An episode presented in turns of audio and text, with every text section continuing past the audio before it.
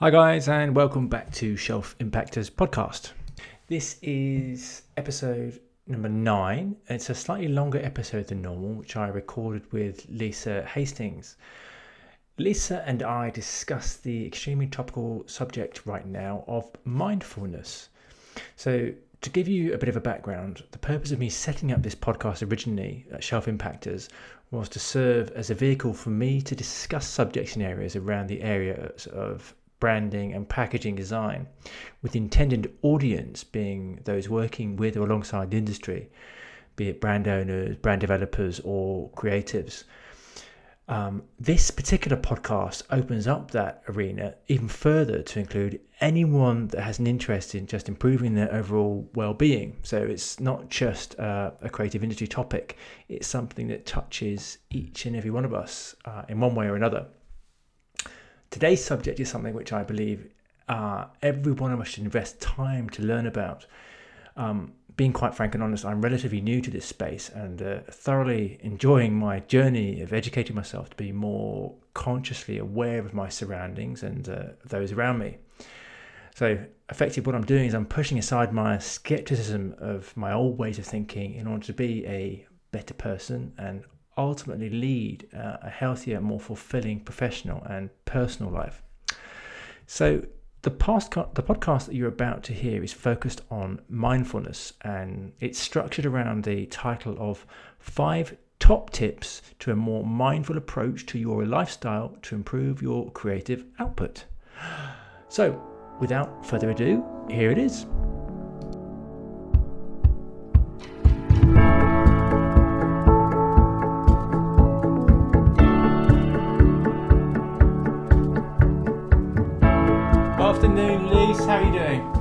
Mike. How you doing? I'm super well. How about yourself? Oh, very well. Very hot and sweaty. So we're recording this in the UK, and it is intensely hot. I think we're what is this? It's Sunday evening. It's 30 degrees outside. Um, this is in the middle of London. Lise is in Leeds, Leeds, which but it's it's still 28 degrees. So look, we're practically Australian. So it with it. well, it's definitely rather hot. Um, so yeah, things have been fantastic. Um, how have you been since our last podcast, which we were talking on the subject of the free from category? Which doesn't seem as far long ago as it actually was, but because um, things have been super busy, um, but all good. Oh, fantastic! And have you learned any more since on that? As how's the free from um, arena been changing well, in your eyes, as far as you can see? Well, I was already completely all over free from needing to be full of. Mm-hmm. Um, some of our clients recently as well, like we've been doing a lot of work in brands that hit this category and. Mm-hmm and them to not be not see it as a negative so not see free from as being missing out yeah um, and leaps and bounds like you know the amount of things that we're still putting vegan labels on and yeah. people are now just demanding it rather than it being it's an alternative coffee shops and things like that the uk is now coming on in leaps and bounds yeah, we've noticed the same actually. One of our biggest clients, um, they're free from category again. They, they keep sending us more products to be branded up for their free from aisles. So um, we know that it's certainly growing as far as they're concerned. And so, just and need to get them to change the name of the aisle. yes, yes, exactly. Not missing anything. Yeah. The name of. All right then. So the subject for our podcast moving forward, this one is mindfulness. Um, now, it's a, a subject is out then. yeah, well, it's a subject that's quite close to both of us, I think, and uh, I think as we all know, the term mindfulness is being used massively everywhere, and a lot of people sort of uh, seem to be talking about it. Certainly within. Uh, in and around the London area, and I know that from our conversations recently, you've uh, um, been doing a lot of wide reading about it, and it's certainly become quite a big part of your life. Um, so before I before we get into the, the meat of mindfulness, um, give me a little bit of sort of thoughts about what your interpretation of the word mindfulness means and what how it's affecting you as far as what you do and how you go about your own sort of personal work life. And we should probably do a bit of, I think, really what touched in on the topic and what got us to do this podcast and sparked was just a general chit chat we were having, wasn't it? About mm. someone coming into the studio you were working in um, to it. do a talk on mindfulness. And quite a lot of people shrugging their shoulders, going, oh, mindfulness. Yeah. Okay. So there is still a bit of a stigma, and we might say it's mainstream and it's normal and it's an everyday word. But I think definitely based on that, if people are going into creative agencies, the people who are meant to be open to anything, and yet people go, I'm here to talk about mindfulness, and everyone goes, oh, okay, then there is still a stigma or there's a misunderstanding or anything of what it is. And I can't say I'm an absolute, you know, a whiz at it or anything like that or knew loads about it. Um, which is why it's good because when we do these little tasks and challenges with our podcast, it kind of gets you to find out a bit more. Um, but I would say a really good summary that came from the Harvard Business, Harvard Business Review was the process of actively noticing new things. Mindfulness is actively noticing new things.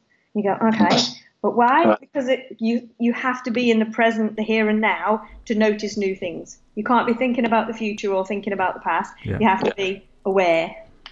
And so that was a really good summary for me. Yeah. Really like that. Really like that. I, interesting enough, I had a definition that was sort of run by me the other day. Uh, again, asking some of my sort of work colleagues at the moment, sort of what what does, what does mindfulness mean to you? And they all, in summary, were basically they saw it as um, conscious awareness of uh, their surroundings. Um, but an article that I was reading um, by uh, a lady who I'd never heard of before, but her name is uh, Millie O'Brien. Uh, her definition was to so she suggests that to in to think about mindfulness, you need to think about the opposite of that, and that's mindlessness. Yeah. So let's say driving your car somewhere and you arrive at a destination only to realise that you remember nothing about your journey, or maybe even uh, starting to eat a packet of crisps and then suddenly noticing that you've uh, got an empty packet of crisps in your hand and you think, how did I get here? So that's mindlessness. So mindfulness is making yourself fully conscious of what's happening in those periods of time, uh, which I thought was brilliant. So think it's really easy to then suddenly think, right, I know what it is. Mindlessness. What is the yeah. total opposite? So yeah, and, and really good. take that down to that is you don't realise that you are mindlessness is when you're multitasking, isn't it? Because yes. you're, you're eating your dinner and you're watching TV and you're trying to read an article, you're mm. checking your phone. That's mindlessness. So obviously mindfulness means just do one thing at a time. Yeah, well, and actually another definition, uh, or not definition, is more of a description from the same lady. She talks about slipping into autopilot, and she suggests that research is showing that the average person is in autopilot 47% of the time. Um, where attention is absorbed uh, in our sort of wandering minds when we're really not present in our own lives. So it's a long time, isn't it? If you think almost half of, half of your life, half of your day is on autopilot, um, it's a long time to be sort of drifting through your life and thinking, you know what, I should be concentrating now and being fully aware of what's happening around me. Yep. Wow. Yeah, there's a big number. It's big numbers, and I love those definitions though. Um, it just really makes you think about, as you said, when people start talking about mindfulness, what the hell are we talking about here? And it's a subject which has been around, I think, for generations. And it, some people see mindfulness as um, meditation uh, we did a bit of a brainstorm. I did get my team, and I've, I'll include a picture that you can include in the show notes if you want of yeah. the little sticky notes that we put all over the wall at work as to what mindfulness was. And it came down to there was all sorts, like you say, this meditation is the obvious one, yeah. Yeah. but there was also whatever induces that meditation. Like you don't necessarily have to be sitting there in a room with flowery pants on to meditate. You could be walking at the top of a mountain. You could be just sitting there with a pencil in your hand and scribbling away or you could be some for some people it's cooking, but it's that I'm solely focused on what I'm doing here right now, not a thousand other things. So like you know, meditation, yoga, no technology, yeah. even just daydreaming or reading or whatever it is, you can still do it focused on only that. Yeah, I, I, I agree. It's no longer that sort of wishy washy, um, airy fairy stuff. People are now fully aware that we've got to make sure that we are looking after ourselves mentally and respecting ourselves. And don't get me wrong, I've been in the past very much one of these people that sort of switched off to everything, and everything has to be quite robotic and systemized and processed um, in order to sort of function properly. But yeah. I'm, I'm starting to recognize that from a, on a personal level, I need to be just be a bit more aware of my surroundings and pretty much like respect myself, respect myself, which in turn also means respecting all those around me. So, yeah, mindfulness uh, is is taking many forms in my own head, and listening to other people tell me what they think mindfulness is really helps. I think. Oh, definitely. I'm definitely not. Uh, I'm still learning certain elements of it because, like you say, you just go through life just at 110 miles an hour. Yeah. But I do think as you get a little bit older, or you go through different experiences, or and everyone's different because we all go through different experiences. But I think as you get older, you start to feel more comfortable about in- including mindfulness because you feel more comfortable with who you are. Yeah, I totally agree. So, Lisa, I um as we had a little sort of chat before this conversation uh, today, and I have uh, we've I've written down a list of sort of five key areas that I think uh, we can sort of discuss really, uh, or have a sort of wider conversation about, which are, I've termed as top tips uh, for a more mindful approach to our lifestyle to improve our yeah. creative output. So. Um, all in all in the realm sort of respecting ourselves. So the first one of that list is sleep.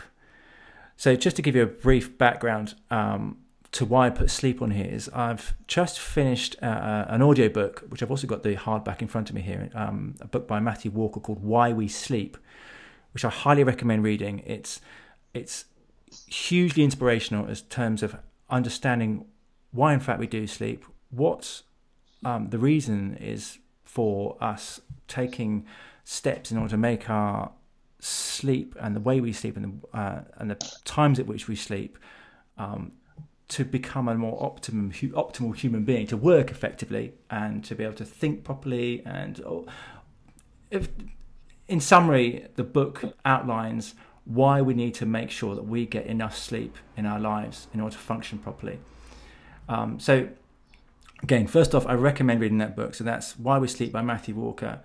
So, Lise.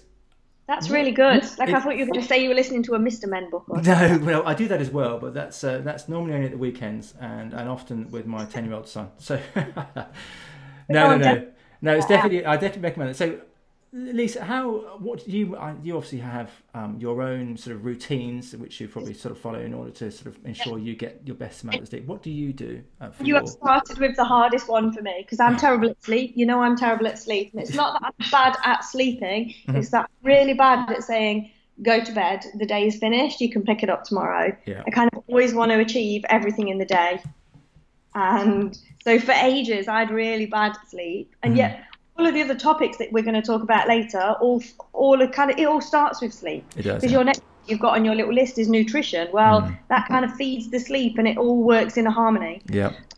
But they're all as equally important as each other. Mm. So yeah, the sleep for me, I had terrible insomnia um, for quite a long time, a few years ago, and it was all part of it came from work stress and just like I say, wanting to live life at 100 miles an hour, yeah. not not wanting to just finish the day and go to sleep when I actually go to sleep, I was actually fine and slept really well. I go into bed at two, three in the morning, probably not the most effective.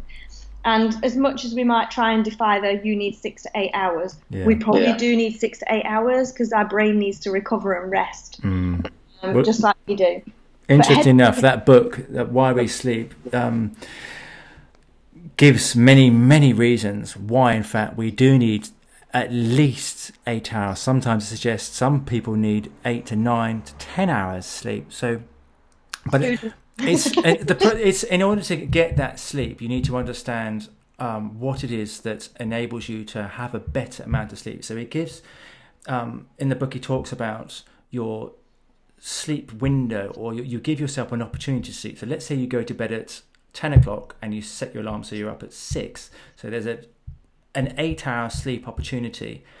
Now, it's not to say you're going to sleep for the full eight hours. So you may only sleep, let's say, six hours of that. So there'll be two hours perhaps, or within that time, you've got a process in which your mind is turning off a little bit. You might be reading a little bit before you turn the lights out whilst you're in your bedroom. So those sorts of things. So the sleep environment is particularly sort of important as far as um, your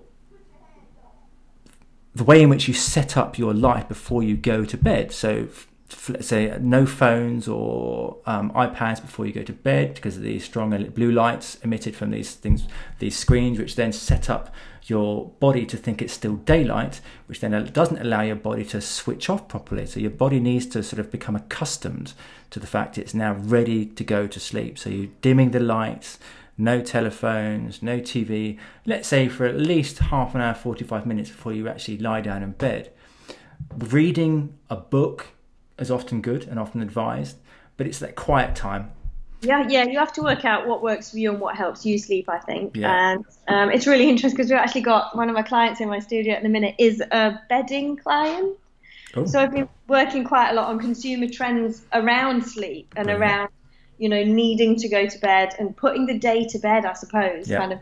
Um, and like you say, even just having that regular time to go to bed, Mm. regular time to go to sleep, it becomes a habit. We know that habits, the more you do them, it becomes Yeah. a natural thing, and, and it and it really helps all that Yeah.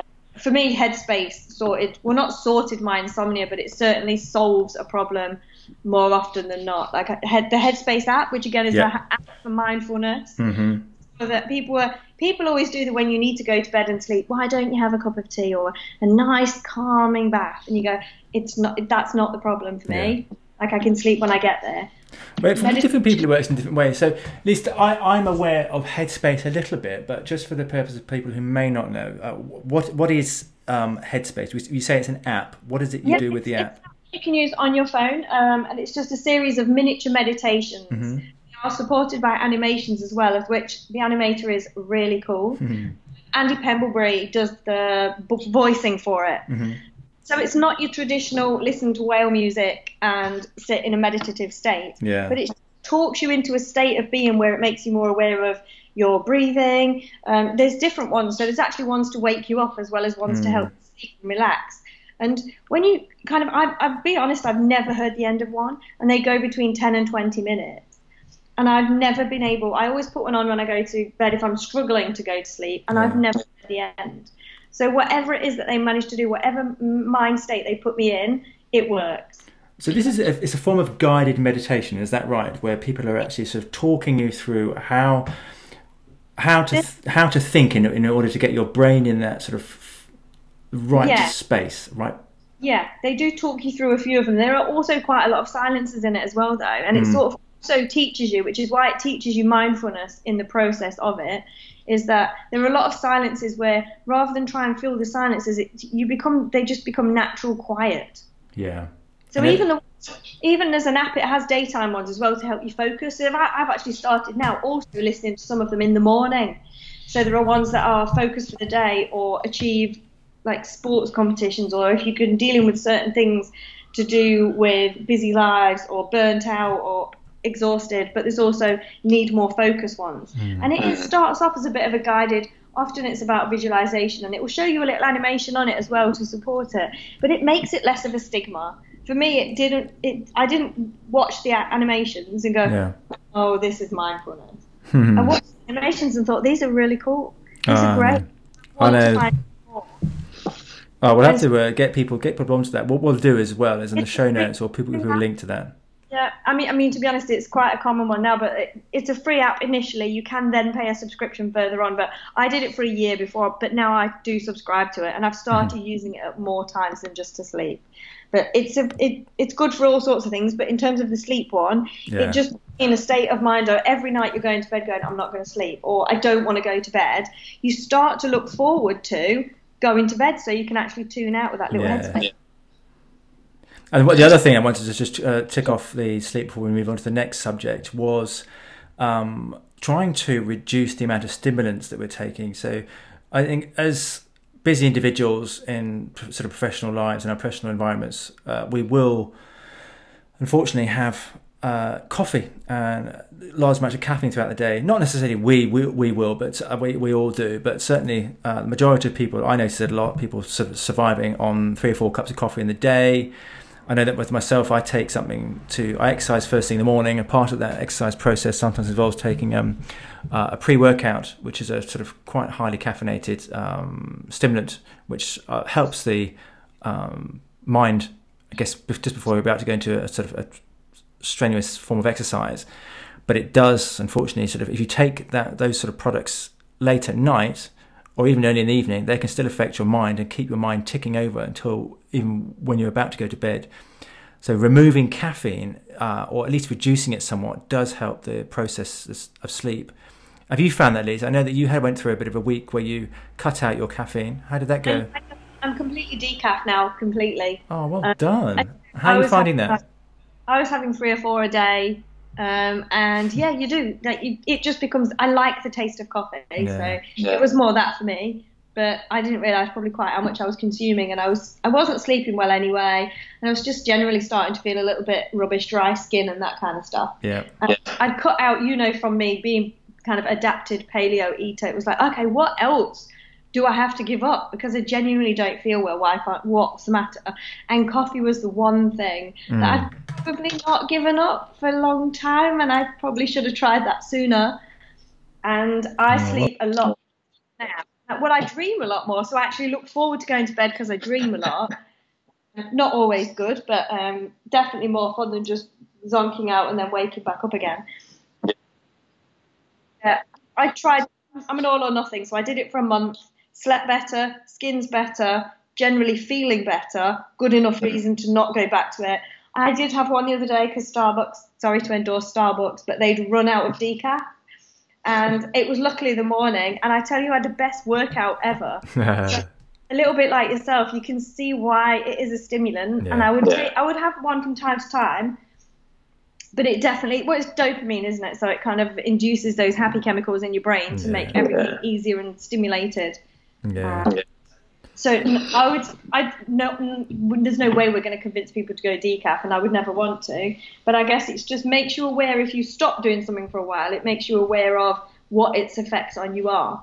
Yeah, I think so. I think maybe rather than cutting it out completely, because people do enjoy their coffee, is perhaps suggesting that just be aware that if you take any of these sort of drinks or, or any other stimulants after let's say three o'clock in the afternoon, it's going to impact on your uh, sleep eventually. So it's a case if you can reduce the amount you're taking and somewhat, at least if you can, stop it after 3 p.m.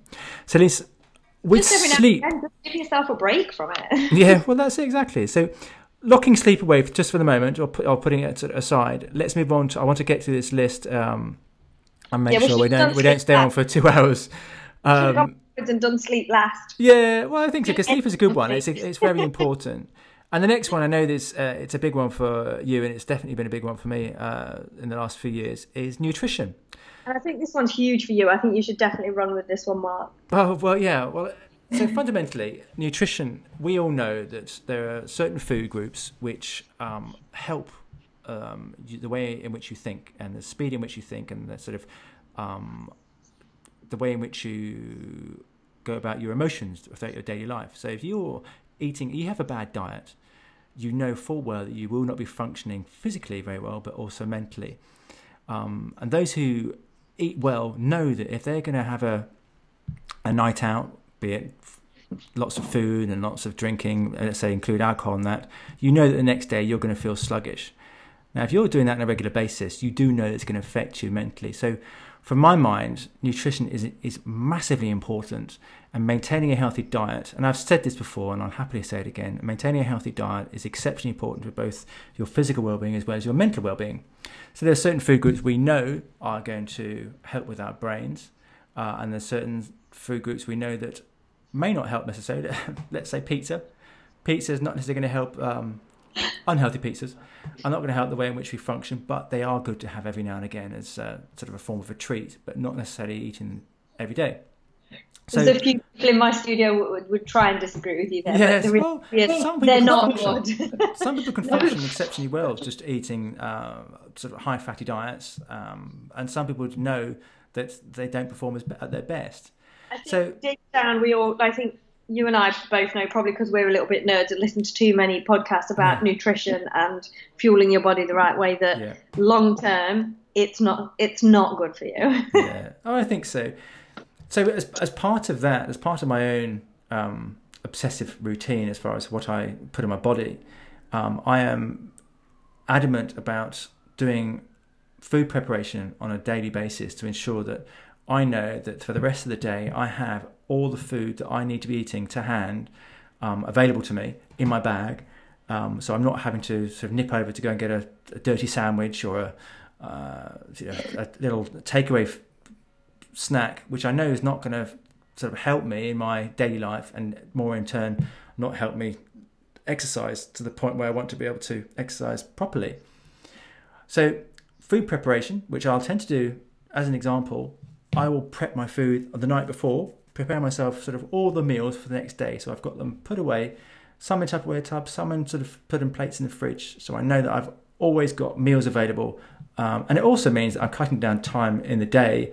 Whereas and if I come back in late in the evening, say from work, I know that there's a meal there ready for me, ready to eat. And I don't, I'm not going to have to spend the next hour or even three quarters of an hour prepping the food. I remember in Sydney, Mark, really well that you used to be going down to the Thai next door to say, "Can I just have steamed vegetables yeah. and I just want chicken? I don't want any of the other stuff that goes with it." I know. one of their little regulars. That's right they used to they used to frown upon it and think, well, surely you must want something because that's what we specialise in, producing lovely, tasty food. I know, and your ta- food is very tasty, but I do not want all the rest of the stuff that you put in it. Exactly. And do you know what? You just become known as that that English weird person. Initially, it is kind of awkward, and then you're just cool with it. yeah. Well, exactly. So. Healthy diet, food preparation, and hydration. Now, hydration is something that I, everyone is fully aware of now, but certainly in this heat that we're experiencing at the moment is keeping ourselves regularly hydrated. If you don't, we know we become slow and sluggish, both physically and we know that we're not thinking on our sort of on our feet properly. So regular hydration is important. I don't have the everyone everyone is different as far as how many liters and bottles of water you should be drinking a day. I don't know that you have a sort of guidance on that least, but I will tend to drink, as a rough estimate, probably probably eight eight pints of water in a day on top yeah. of the other liquids. So just to keep myself hydrated. But people, some people drink more and advocate drinking more. Some people just drink less just because they're physically not capable of taking any more water. But certainly hydration is important to me. Minimum you should have is two litres, definitely. And the minimum is two litres of water. Mm. And I'm a big advocate of having water, not just does tea count as water? Yes, but yep. just try yep. and sip water as well. Um, I went through a phase when I was drinking too much water and it was flushing. I was drinking like ridiculous amounts of water, probably like eight liters a day, but it was flushing too much out, yeah. out of my system. Things like that. So there's even a pit where you can make your insides a bit waterlogged. Um, but the world knows we should be drinking at least two liters a day. Yes. Oh, absolutely. So, um, anything, anything else you want to sort of add to that as far as uh, the nutrition box? I think generally, well, like I say, we know way too much about it, so we probably are a little bit nerds about this one. I eat adapted um, paleo, so that doesn't mean I'm a huge meat eater or anything like that, but yeah. I eat organic chicken to get my protein levels up. Uh-huh. Uh, I don't eat any dairy. Um, paleo is just natural um, kind of whole foods and things. So fruit, vegetables, pretty much anything in its normal state. No sauces, no rubbish, no dairy. Yeah. Um, I eat a few things outside of that, like sorbet, and I'm slowly just experimenting with adding things in yeah. that, that, are add extra benefits and nutrition and things.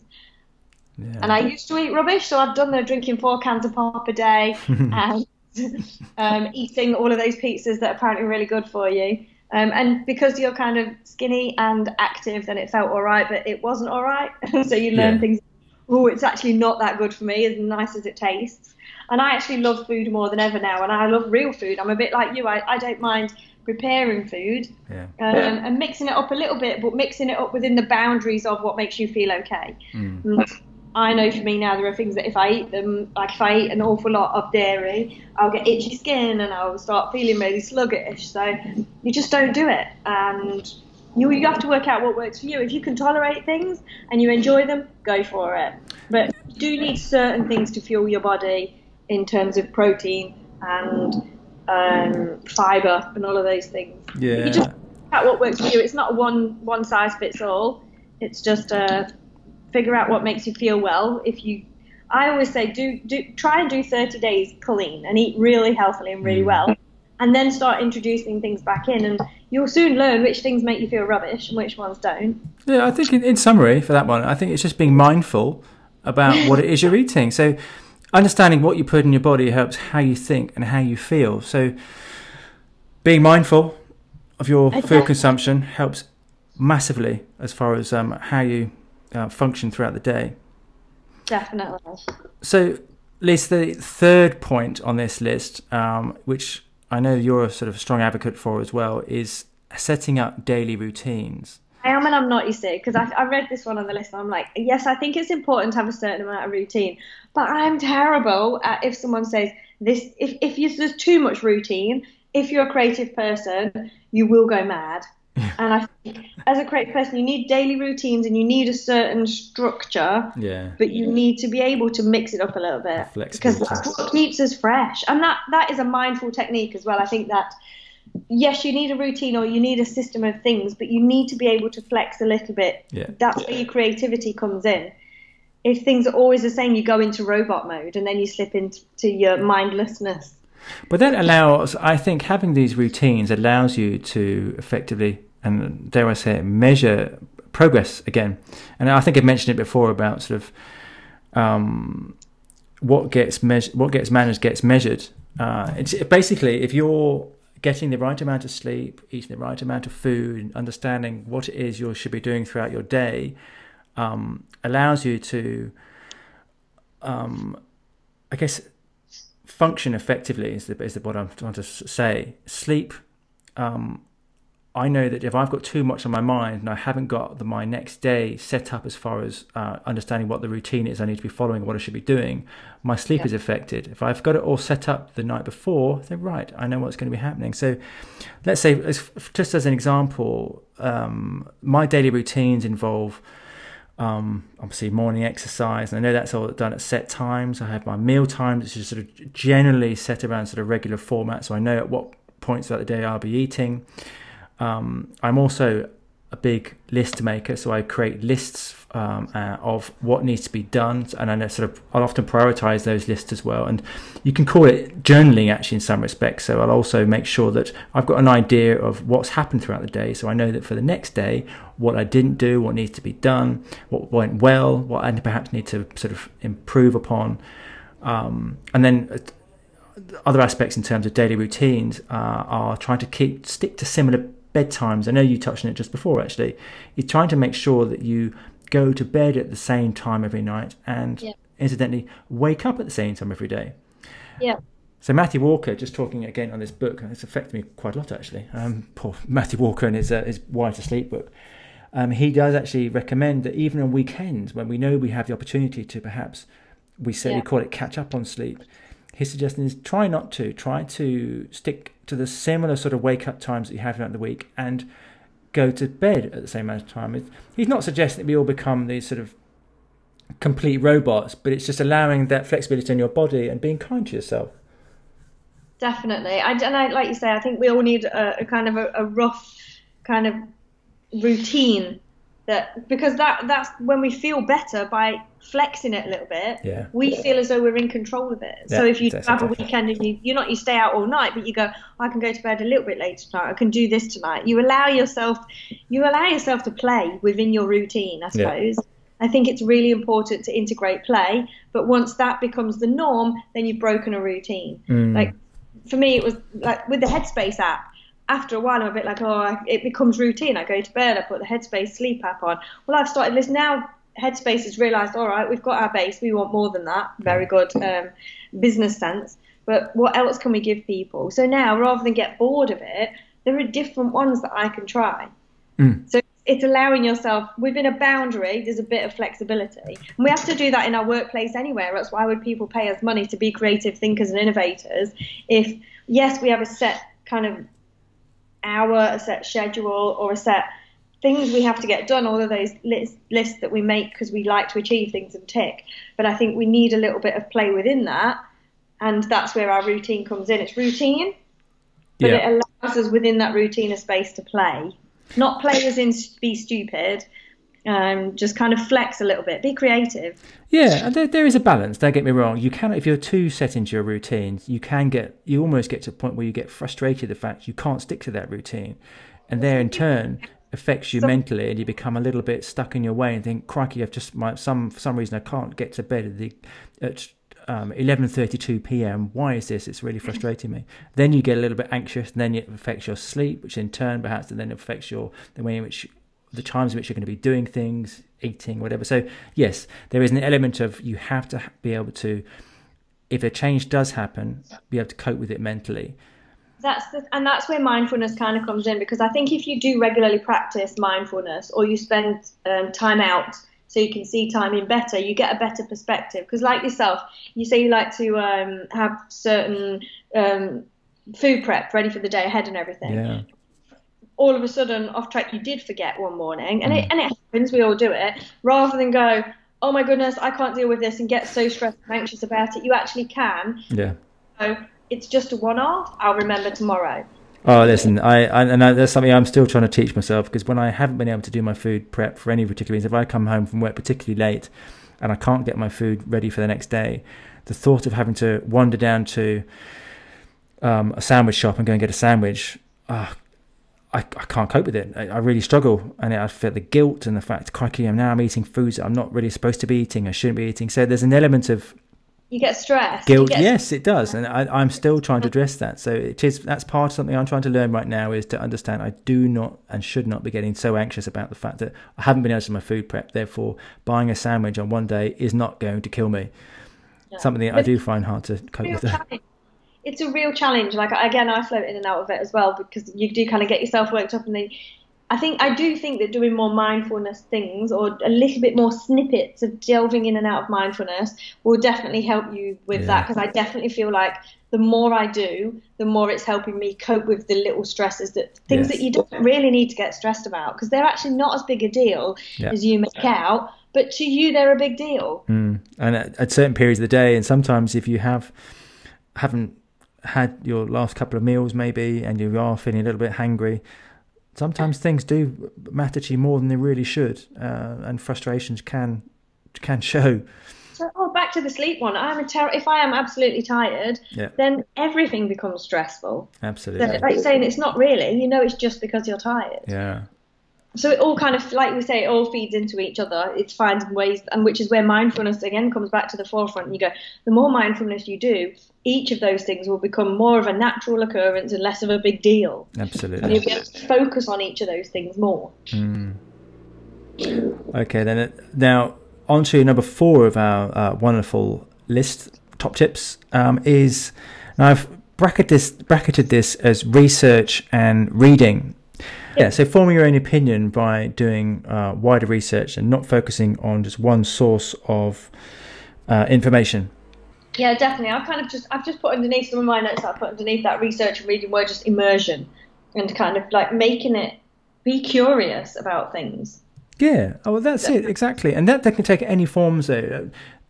And, and uh, you uh, you do a lot of this too. Is I listen to an awful lot of podcasts and audiobooks, and only because of late I'm finding that I'm finding that I do um, a regular commute into London, which can take up an hour and a half sometimes um, each way when commuting, and that gives me a perfect opportunity to take on information, and that information comes in the form often of through my headphones, through audiobooks and podcasts, and they can be around many, many subjects. I might pick a subject at the beginning of the week and think I want to learn more about this this week. Um, Yeah, I've been listening to one called the Elite Man podcast, which oh, sounds tell me about this. Tell me about it. But, but the techniques are he interviews people, and it, they're all about different things. Some of them are neurologists. Hmm. Some of them are leading innovators and TED Talk speakers. Yeah. So it's not just it's not really um, gender biased at all. Mm-hmm. He just happens to have called himself the Elite Man podcast. But the, even as a podcaster, he interviews different types of people, and some of them are just fascinating their views on life. But that commute is brilliant, isn't it? For me, it's when I'm on a treadmill or Yeah. occasionally when I'm commuting and things. But that to learn about something that is not what you would ever normally know about Yes. Yes. is brilliant. Oh, I completely agree. Giving yourself a wider thinking on subject matter which wouldn't necessarily normally come across in your daily life, um, and allowing yourself to sort of listen to someone else discuss uh, on subjects which wouldn't you wouldn't normally come across. Um, No. And other times there are subjects which you know a lot about, and you actually you think you know a lot about, and then suddenly you listen to these sort of snippets of information, and thinking, you know what, this is new information I didn't know about that even existed around this subject matter. And yet I thought I was sort of well versed in, in, in this conversation or uh, this subject. So,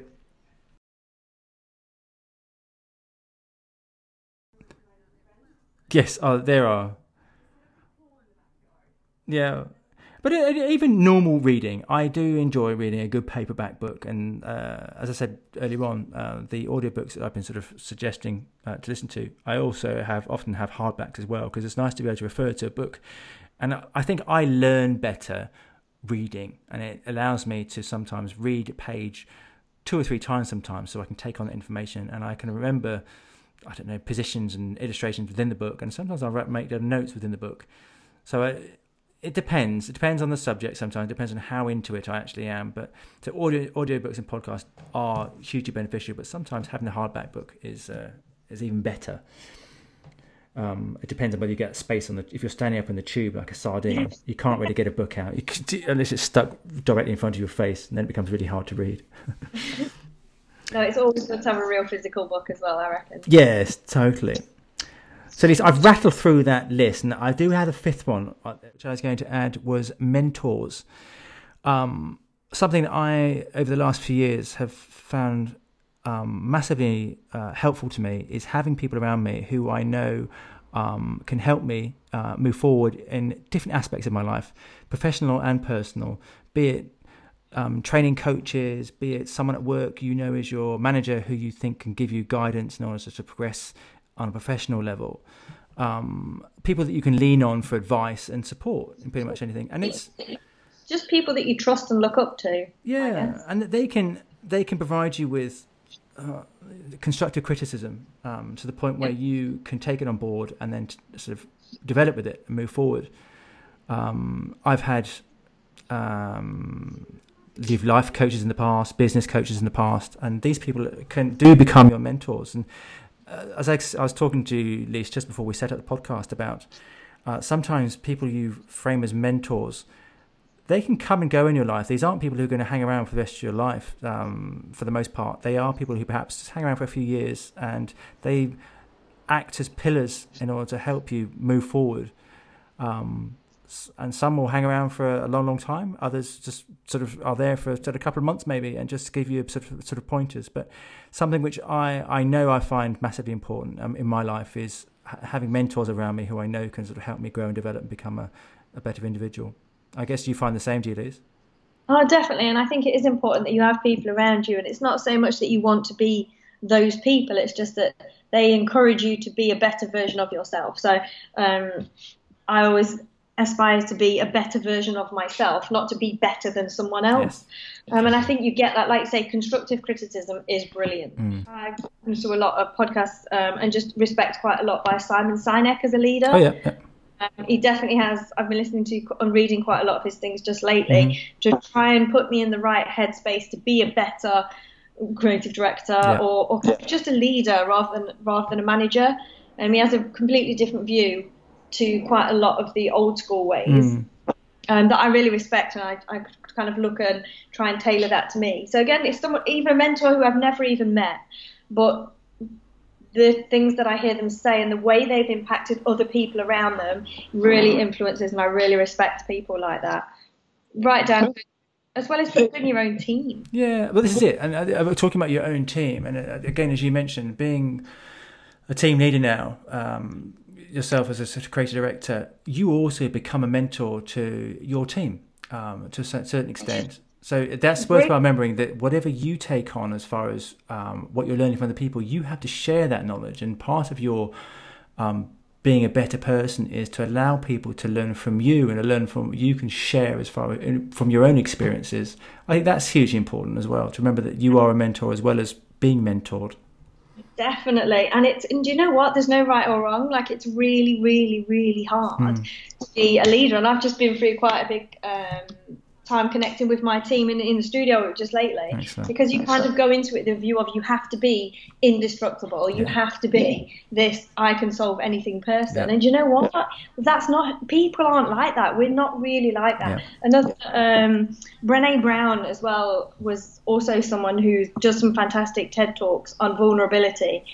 And i'll include some in my um, article that goes with this podcast. Mm but um, she was brilliant. She was shared, her work was shared to me, her TED Talks were shared to me through a D&AD workshop I did. And um, just brilliantly sort of outlining the fact that, look, for years we're taught that we have to be so brilliant and so good and we are a manager. And do you know what? people respect you a lot more if you're just you. Yeah. And no one is perfect all of the time, and we haven't got all the answers all of the time. And it's okay to turn around and go, look, right now, I'm not perfect, Yeah. but I want to be a, a better version of. So let's work on it together. Yeah. People follow, and and a Simon Sinek quote is, "People follow people. Yes. They don't necessarily follow practices." You're absolutely So- right. always get it right. And heck, that is one thing I've been quite open about. Is I've closed my eyes and jumped a lot of times, and it's not always been the right jump. But do you know what? You sometimes you have to just take a risk. Yeah. And in terms of leaders and the mentors I personally look up to are ones that would openly go, "I've not always got it right. Life hasn't always been perfect." But that, why would you want it to be perfect? Yeah. It's an experience. Yeah, and this is it. And you, you you learn from your own mistakes, I think, and that's the way the way in which you you you you you, you yourself improve, but you can also help improve other people because you can share those experiences. And I said before, it's a case of the best mentors are those people who've been through adversity themselves, and they can share exactly how they got through it and say, "Listen, it's okay. We've I've been there, and I've made these mistakes, and uh, this is what this is how I learned from it." Who are your mentors, Mark? Who would you have as your like top line mentors, or who do you really look up Crikey, you to? know what? I have quite a few. I have quite a few. Um, there, there are many, many people out there. Some people who um, who I've worked with in the past, who uh, I'm still connected to now uh, on a professional level. There are people who um, I follow, as you spoke about before. Actually, these are people who, may, who I don't necessarily know personally, but I've listened to so many of their um, podcasts or, or read their books, and they're authorities in their own right within their own um, categories. you can be a mentor and the things that you look for in that person aren't ones that you want to be yourself because we talked a little bit before about people that we've perhaps encountered or worked with that you'd go i definitely don't want to be like them they're still effectively a mentor they're just teaching you a way not to be Yes, in a strange sort of way, you're absolutely right. Uh, and it's not really something perhaps I've sort of thought about, but in, in that res- that respect, is is I always sort of I guess in my own mind think a mentor is someone who I um, have always placed at the front and thought, right, this is someone who I want to be like. Yet Yeah. you're right. On the flip side, it's like we said before about mindfulness. Let's think about the definition of mindfulness. What's the opposite? Mindlessness. In terms of being a good mentor, do you start to? Is it a good mentor someone who you think I do not want to be like them, or Yeah, work in that way, or that's not the right way to do it? teaches you something so perhaps those ones are, are not around for the i guess the ones that have longevity Yes. that step in and out are the ones that are probably the more beneficially influencing Yes. But um, I think through mindfulness, you can learn something from everyone around you, good or bad. Yeah, uh, this is it. Yeah, I I completely agree as far as that's concerned. I think um, uh, mindfulness is such a broad subject and it covers so many areas, uh, and I, we're all learning about it. I'm learning about it all the time, and only in the last few years have I been conscious of it. And I think now, um, now I'm becoming more aware of it. I'm starting to understand there's more and more I need to learn about it. Um, And I was reading the other day that the next thing, so mindfulness is really big right now, Yeah. but just around the corner in Europe that's really big is a thing, a thing called sophrology, I think it's called. Yeah, sophrology, which is the European cousin to mindfulness. And this is about putting mindfulness for people who struggle to find time for mindfulness. Wow. So it's even to snippets and ways to integrate it, even on shorter periods of time. Okay, Liz- um, I think we'll wrap the uh, podcast up there. So, um, I five. think we should stop up for people and just say, look, all of our nice little things that are integrated your sleep, nutrition, daily routine, research and reading, and mentors um, the more mindfulness that you get into your life, then I think we'll all feed into all of those topics and those five things. Yes. Um, but I would definitely encourage people to be mindful, but in your own way. That's a perfect summary. I don't think I need to add any more to that, Liz. Um, we are going to line up the next podcast shortly. Um, if you have anyone listening has any suggestions on what the next subject matter could be, um, please let us know. All right, Liz, thank you very much. Um, thank you once again for your time, and we shall be uh, in communication shortly about the next podcast. Awesome. Thanks a lot, Mark. Always fun.